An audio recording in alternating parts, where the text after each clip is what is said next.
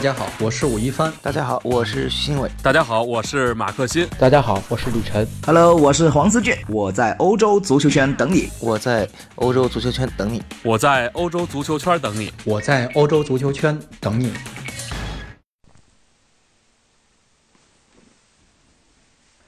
大家好，欢迎收听翻看西甲，我是武一帆。上一次在节目里向听众提问啊，这个询问了一下。关于如今英超在防守风格上的一些特点啊，为什么我在欧冠呃这些重头戏上啊看不太懂英超球队的这个防守？呃，有一些呃热心的听众啊，非常忠实的一些球迷啊，当然是比我看英超比赛看的更多，呃，通过私信啊啊给我一些非常中肯而且非常呃这个详细的解读。也是非常感谢他们。我现在有点明白了啊，关于这个英超防守，主要还是，呃，说白了啊，就是在关键位置缺少有能力的球员啊，这是演演化出一些，呃，就只能是适应性的风格，呃，比如他说，呃，这个阿森纳啊和这个呃曼城啊这些有西班牙教练的呃球队啊，会用一些。呃，比如说，呃，后插上能力比较强的啊，这些中场球员，尤其是后腰球员，作为进攻的补充啊，以攻代守啊，以控代代攻吧，以控代代传吧，这么一个状况。啊，但是呢，呃，大多数球队是不具备，嗯嗯，不具备这种条件的，没有这样的这个球员来进行多层面的。你比如说西甲。经常出现的一种，像塞维利亚，这是非常明显的两个边后卫。他这个赛季改打三后卫啊，这是在之前巴布罗马钦带队的时候打三后卫，就是基本上是呃两个翼位啊要包上去啊，回防时候很少，基本上在前场徘徊，这样是带动一个多层面的啊这么一个攻防体系。呃，你像哪怕是弱队如这个。呃，这个谁，这个维斯卡啊，他的这个边后卫的这个助攻能力也是非常强的，而他的后腰，呃，有相当重的啊这个防守责任。你看巴萨，就是因为大家总是吐槽他这个，呃，后腰位置啊，布斯克茨回防不及时，这是在西甲经常出现的情况。就是你的后腰有相当的回防能力。你看皇马的这个卡塞米罗是当半个中后卫在用的啊，他必须得能够回防到自己禁禁区前面来进行一个呃多层面的啊一个防守体系，才能兜住这些呃这个拿球向前能力非常强的球员。而英超在某些位置实际上是缺乏的，而且他的这个怎么讲呢？我觉得是他的这个习惯，他的这个传统的呃对攻防的这个要求。呃，观众对于比赛观赏性的这种要求啊，他打得更直接，所以可能不太会用这种迂回这种套路。呃，我觉得还是有相当的道理，因为这是不同足球联赛呃风格之间的一个比较啊。我毕竟还是啊，这叫怎么讲啊？就是看的英超还是太少。我其实那些年。看德甲看的比较多，哪些年就是大概就是上大学前后，上高中，因为上高中开始住校了啊。我平常看不着比赛，而且我星期天很少星期天能看到这个完整的比赛，所以我一般都是星期六晚上看啊。早场德甲啊看的比较多，所以对德甲的联赛的这个。呃，那时候的球队是非常非常熟悉的，比如早年看意甲，但是西甲实际上真正开始 看工作以后，我早些年是看过一些西甲比赛，比如说为什么会喜欢塔莫多啊？那天在说，因为九九零零赛季的国王杯，当时那时候也是没有真正看直播，那国王杯有没有直播，我现在都不知道啊。那个时候也是看通过集锦啊，看包括后来的一些。呃，资料，但是看了这个塔木多这个进球啊，他当时是偷了对方门将的手里的球，把球打进去。我就觉得这个球员太，太贼了啊！世界上还有这么贼的球员啊，能想出这种贼的招来啊！这个这是让我印象非常深刻，所以后来成为，也是因为一些机缘巧合。关于我和塔木多的故事，回头有机会再给大家讲啊。今天说两件小事儿，我的看法，一是这个，哎，巴萨呃打皇家社会。啊，巴萨主场赢皇家社会，虽然那球队，呃，本身因为上一场恶战嘛，哎，整体体能状况不是很好，而且精神有点涣散。你看，重要的球员皮克呀，啊，你像梅西、苏亚雷斯，基本都是腿还带得动，但是这脑子有点不转了啊，这种状况啊，呃，关键是就是关键球员还是发挥出了作用，而且整体实力还确实强过皇家社会，但是这个。阿尔瓦的这个进球啊，他这个非常漂亮的一个进球，呃，对方门将鲁利投诉说这个登贝莱在越位位置啊，虽然没有碰到球，但是晃到他了。这个东西，呃，这个球应该不应该吹吹这个越位啊？这个事情似乎是没太大疑问，因为相同的呃这个状况在西甲其实出现并不多。西甲在这个越位反越位这个问题上还是搞得比较这个怎么讲啊？搞得比较严格，就是对于自己的战术，并不是吹罚啊，自己的战术就是，呃，尽可能的让自己的这个球员，呃，不会去呃贸然去去在越位位置啊，比如说进行一些呃佯攻啊，因为呃不太符合西甲风格，西甲还是比较层次还是比较模糊的啊，锋线的层进攻层次还是比较怎么比较比较这个多层的。啊，不是那种比较直接的，呃，所以一般不会出现啊越越出三米啊不持球的人啊。但是英超非常多啊。关于这个争议，我觉得没有太太大争议，大家可以去看一下可汗老师之前对，呃，在微博上对这个我忘了哪场比赛马内吧啊利物浦以前提之前提过啊马内一场那那一个在越位位置得力的这么一个状况啊，那是比较好的参照。我觉得登贝莱那个位置，我觉得。应该可以不吹越位吧？虽然鲁力确实被晃，但是鲁力也应该自我检讨一下。他这样虽然发挥的很好，但是这个球员有一个很大的问题就是什么呢？注意不集中啊！这个球他作为守门员来说，这是他最大的弱点，就是身手很好，但是注意力实在不集中啊！他这个经常那摘球冒顶，简直太常见了，成为他的标签式的东西了。这时候不喜欢他的一个主要原因啊。另外一个争议出现在马竞啊，马竞对，哎这个。埃瓦的比赛中啊，这个赛后啊，这比赛他赢了啊，勒马尔进球，勒马尔这赛季进了两个，第二个联赛进球，呃，但是赛后这个焦点是在哪儿啊？就是，嗯，莫拉塔非常生气啊，他说这个当时主裁这个啊阿阿阿尔维罗阿尔韦罗拉啊，这个罗哈斯啊，这个主要主裁判，嗯，在这个啊对他有肢体有肢体侵犯。这个裁判先是用两个手指，我不知道为什么捏这个手指，可能手里捏着哨还是捏着什么东西，哎，先是拿手推了一下这个莫拉塔的这个这什么呀？这个肋骨这附近，就是正面推了他一下，然后在莫拉塔生气之后，拿这两个手指头就勺了他的后脖梗子，就是这个脖子后边啊一下啊，引起了。呃，莫拉塔非常大的这个反感，以及这个这个要求对方解释为什么要这样做。呃，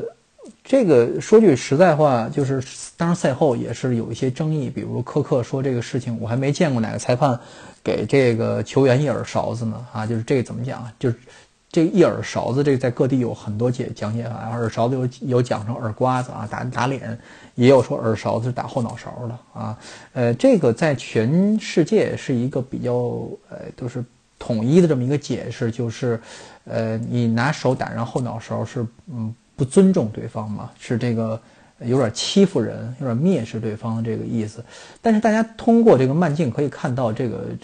啊阿尔阿尔韦罗拉就是这个。主裁判并没有这个侵犯对对莫拉塔的意思啊，他这是拿手拍拍对方这个后脑勺脖梗子，这是属于什么呀？呃，安慰安抚对方情绪，只不过这个手是吧，使上多大劲儿不知道啊。呃，莫拉塔的反应是非常激烈了，哎，当然西蒙尼也是赛后也是煽风点火，说这个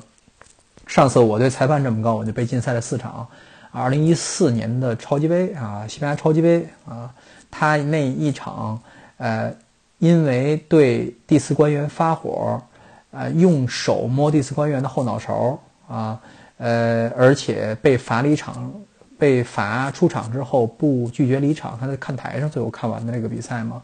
一共被罚了八场啊。他这个，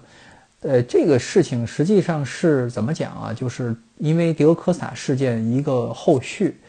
呃，迪欧科斯塔因为这个裁判，呃，这个主俱俱乐部没替他拔创啊，这是一个又是一个黑话啊，拔创就是没替他出头，呃，这个他星期四那天罢训了啊，这个让媒体觉得这事儿又有炒作的余地，但是呢，应该是斯西蒙尼找他私下里谈过啊，星期五又恢复训练了啊，这么一个状况，但是全队也觉得这个事情也非常窝火啊，也非常窝囊。所以有一个反弹情绪的这个问题上，莫拉塔其实这个事情上明显是什么呀？他他在他在这个炒作气氛嘛？这个裁判用手去跟球员有肢体接触这个事情太常见了。有些裁判是非常不愿意这样做，比如我原来说过那个桑切斯·马林内斯，这个年轻的大眼睛那个裁判啊，莫尔西亚人。另外谁啊？什么呃，翁迪亚诺·马延科啊，这都是非常怎么讲啊？就是，哎，这个老老派的裁判啊，就是我跟你保持距离。但是有些裁判，比如像谁啊？这个马特乌拉奥斯啊，大家觉得是盲哨啊，他其实是戏精嘛，因为戏精多，是因为为什么戏多啊？他跟球员交流过于多了，就是他跟球员老有一些拉拉扯扯呀，拍人后脑勺啊，拉人手的动作啊，就是什么呀？西班牙人就是这样，就是跟你保跟你表示亲切，安抚你的情绪，告诉你我没有哎跟你很亲密，我告诉你我对你有很信任，你也应该信任我。但是这个呃阿尔韦罗拉这个罗哈斯这个裁判在这场比赛中。呃，为什么会在这个位置啊，在这么一个时间段跟这个莫拉塔会有这么一个摩擦，而且最终还让莫拉塔吃了黄牌？因为莫拉塔冲他嚷嚷嘛。因为之前在上半场已经有过一次了，当时我就觉得莫拉塔为什么这么大脾气啊？他争顶的时候把对方那个球员霍尔丹给呃干倒了，被吹了犯规，他起了非常大的脾气，就跟当时科斯塔，哎。就是骂裁判那个场景差不多，起身以后就冲裁判就嚷嚷，非常这个大的声音，而且是肢体动作非常激烈。当时这个啊阿尔贝罗拉已经是啊向他提出口头警告了啊，所以才才有后来莫莫拉塔又是绊倒了库库雷亚之后，又对这个呃呃这个裁判又有这么一个怎么讲啊言语上的冲突啊，才引发了后来。这一系列，比如上手，但是实际上，你说这个事情是裁判，呃，有意？你说这个事情会不会罚处罚这个这个裁判？我觉得，以西班牙这个仲裁裁判委员会，以西班牙足协这个一贯作风是绝对不会的。这不是什么说我裁判我真的是骂你，或者说是真的是对你有侵犯动作，是你反应过激而已。我觉得也是这么回事儿啊。马竞这一方是带着情绪在。来，审视这件事情了啊，这就这两件事情啊。今天那天指导我英超战术的这个朋友提出了一个非常呃有深度的问题啊，就是关于毕尔巴鄂和皇家社会，他主要是想问皇家社会，呃，是从什么时候开始不用巴斯克球员或者自己的青训球员，而这个开放啊这个这个球员的这么一个啊标准的，而不像毕尔巴鄂一直坚持到了现在。我首先说一下我的观点，关于这个，呃，毕尔巴鄂只用巴斯克球员这个事情，这个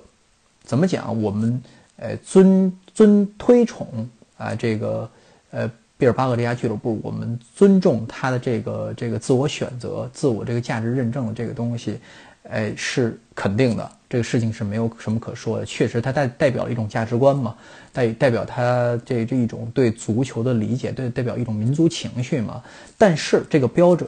我先说这个，我我我的看法啊，这个标准首先来说，它并非常不严格啊，它并不是一个说真正严格执行的标准，而是他自己啊划定出这么一界限，我自己解释，我自己去做，而不是说一个呃别人强加给他的这么一个东西，他自己想怎么解释。啊，就怎么解释？所以我们也不奇怪，毕尔巴鄂阵中其实有一些并不是巴斯克球员，也不是他的青训，既不是青训球员，也不是巴斯克球员的这么一些情况，实际上是存在的啊。呃，比如说那个萨沃里特啊，这个是是是什么情况啊？就是呃加特罗尼亚人嘛，是吧？他的妈妈在呃在这个。我忘了是在哪儿，圣塞巴斯蒂安嘛，工作过一年多，工作了一年多就把他带回去，他就算巴斯克人了啊，就这么一个状况。你像这个拉波尔特啊，这就比较典型的例子啊，就是你说他是巴斯克人，他就是巴斯克人啊，就这么一个状况。这东西只有自己解释，但是他这个取向啊，是是这么一个取向啊，太抠细抠的话啊。两边都，你正方反方都没必要把这个事情抠太清楚啊，没必要。呃，皇家社会什么什么状况啊？就属于这么一个状况的一个放大版。皇家社会在某一个时历史时期确实是，哎，不使用，哎，起这个这叫怎么讲啊？呃，这个非巴斯克球员的啊，不使用非巴斯克球员，在什么时候啊？一九六零年代就六二年啊，到一九，呃，怎么讲啊？一九九零年代这么一个时间。段内，哎，中间这是皇家社会，中间这二十多年时间是皇家社会，哎，这个历史战绩最辉煌的这么一个时代啊，打进过欧战，拿到过很多冠军，在国内，所以就是呃这么一个时间段，实际上使用本土，使用自己的本土球员，不是使用自己本土球员，使用自己的这个呃这个本族球员啊，实际上是带来了很。很这个很正面的这么一个效果，但是后来为什么不用了啊？到一九九零年代，有两个原因啊。首先啊，就是哎，这就是我先看一下啊，因为我手头有资料，你让我这么干说，我说不了啊。我不是高晓松啊，呃，我不能摇把扇子，我把这个东西也没人替我剪辑啊，我这是一口下来的。哦，就是一九八九年啊，一九八九年引进了一个呃。呃，爱尔兰球员啊，就是从利物浦引进的爱尔兰球员，叫阿尔德里奇啊。这个球员后来成为皇家社会会非常有名的射手。呃，之前，呃，最后一个在队内效力的外援是一个瑞典人啊，叫什么什么松啊，我已经不记得了。一九六二年，那因为那那一年是，呃，怎么讲啊？就是，呃。有这么一个历史历史问题，就是不是皇家社会历史问题，是西甲的。就是一九六二年到一九七四年之间，西甲是不允许不允许这个球队使用非西班牙球员的，使使用这个，呃，使用这个外援的。呃，为什么？是因为呃六二年的，因为因为六二年的这个智利世界杯啊，西班牙这个呃队内有。呃，皇马五冠王的传奇球星有普斯卡什，有迪斯蒂法诺啊，有有巴萨的路易斯苏亚雷斯，有德索尔这些，哎，传奇球星。但是呢，啊，这个一胜两平，呃，这个，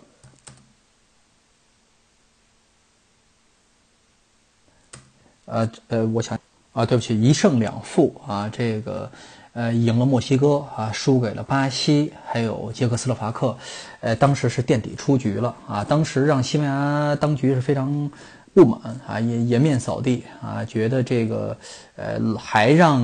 当迪斯蒂法诺啊、布斯卡什这些已经三十多岁的老先生们，呃，代表西班牙出战，是让自己的这些本土球员没法发展啊。所以从那个时候开始禁用啊这个外籍球员。啊，这个事情，呃，对西班牙的这个呃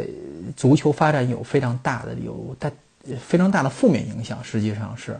呃，所以直到一九七四年解就是解禁之后啊，马上你像这个皇马引进了内斯肯斯啊啊，你像引进了这个呃这个德布呃这个什么那个布雷特纳呀啊，巴萨引进了克鲁伊夫啊啊，就这么一个状况，呃，就是啊这个。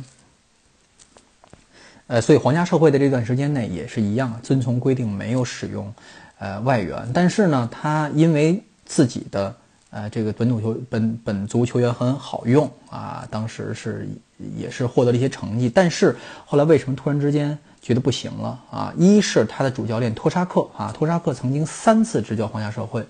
也是带来了相当多的成绩。第二是什么呢？因为当时已经开始推动啊，类似于波斯曼法案之类的这些啊，就是什么呀？有如果有一方俱乐部能够哎出钱买断这个球员的合同，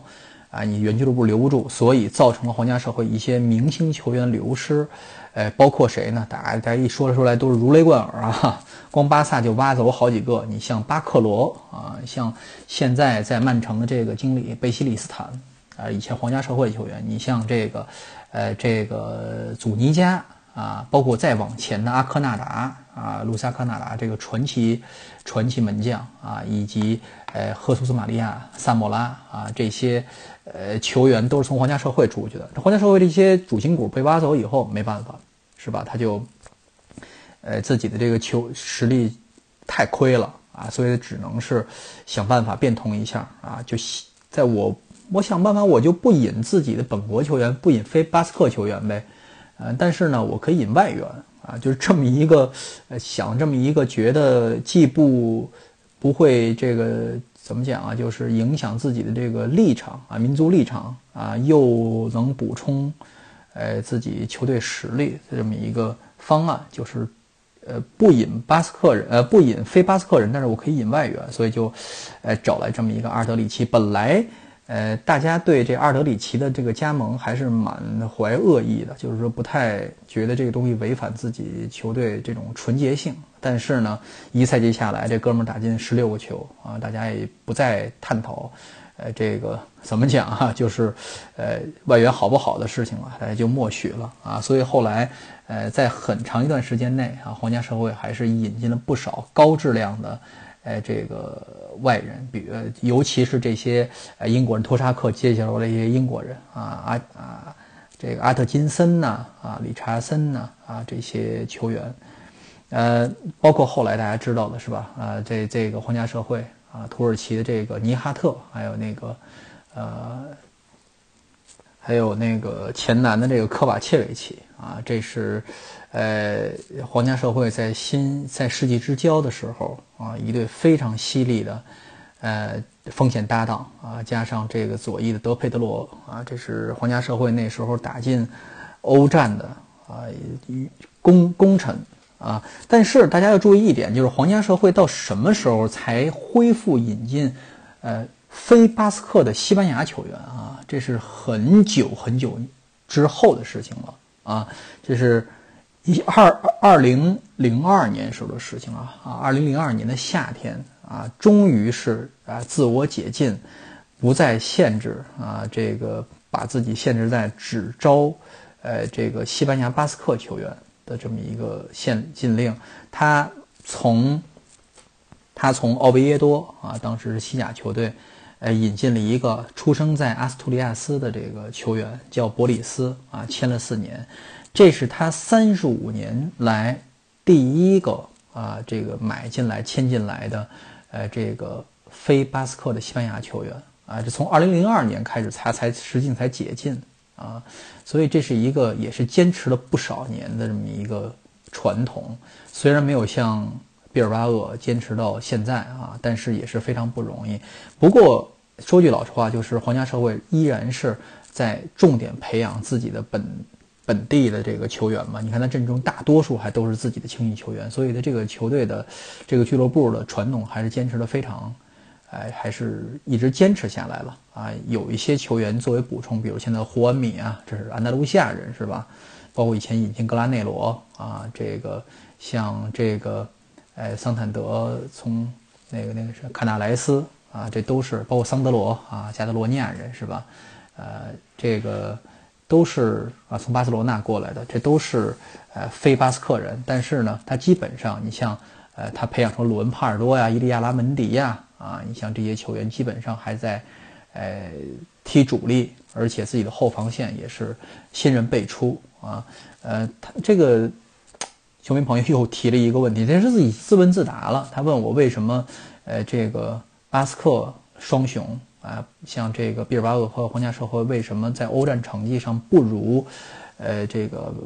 瓦伦西亚和这个呃比利亚雷尔要要好？嗯，是不是因为这个人口基数的原因？是，就是这是很简单的一个问题，就是说比利亚雷尔我先放在一边，就是为什么呃这个，呃这个毕尔巴鄂和皇家社会的欧战成绩看起来不如比巴伦西亚啊？巴伦西亚毕竟拿过欧联杯是吧？啊，第一就是这两个球队火的比较早啊，你像像毕尔巴鄂称称雄这个欧战的时候，称雄全国制霸全国的时候，哎，瓦伦西亚还不如在哪儿呢啊？呃，第二就是确实是就是有这么一个呃自我管束的这么一个条款在那儿，有个条件在那儿，他用只用重用巴斯克球员嘛，他的国际化程度比较差啊，所以他这个实力肯定在越往后越越打折扣。呃，第三就是像圣塞巴斯蒂安这个地方啊，人口相对基普斯瓜这种人口相对少一些，而且它的球球队分流比较厉害，它它这个大区内还有其他一些强队啊，你像这个呃埃瓦尔啊，你像这个古埃乔啊这些皇家联盟啊，它这个圣塞巴斯蒂安这个地方实在有点太小了啊。呃，第三就是呃经济体量，你像比利亚雷尔有一个非常稳定的这个。啊，金主在在背后嘛，啊，就是罗伊格家族啊，范德罗伊格，所以他自诞生以来一一直是有非常稳定的这个投入的。而皇家社会，在这个是吧，在这个呃怎么讲啊，在这个金主方面还还还有些有过一些问题啊，就是这回头再给大家说，他还上过一些当啊，所以你像钱宝是吧，也算上当是吧？呃，所以这个事情呃也影响他的这个整体实力啊的稳定性。啊，所以这个事情没有什么特别可探讨的余地，啊，各家日子各各自过各自的日子啊。西班牙这个地方就是好就好在，呃，这个每个地区呃的情况不一样，自己对自己的民族、自己对自己的地区都有一个坚持啊，不会呃做出为了这个所谓的荣誉吧，做出特别大的让步。我觉得这就是西班牙可贵之处，就是它是一个多元化的一个社会，啊，虽然冲突也很厉害，但是呢，各自保留了很美好的东西。好，本本期《万科西亚》就到这里，谢谢大家，咱们下期再见。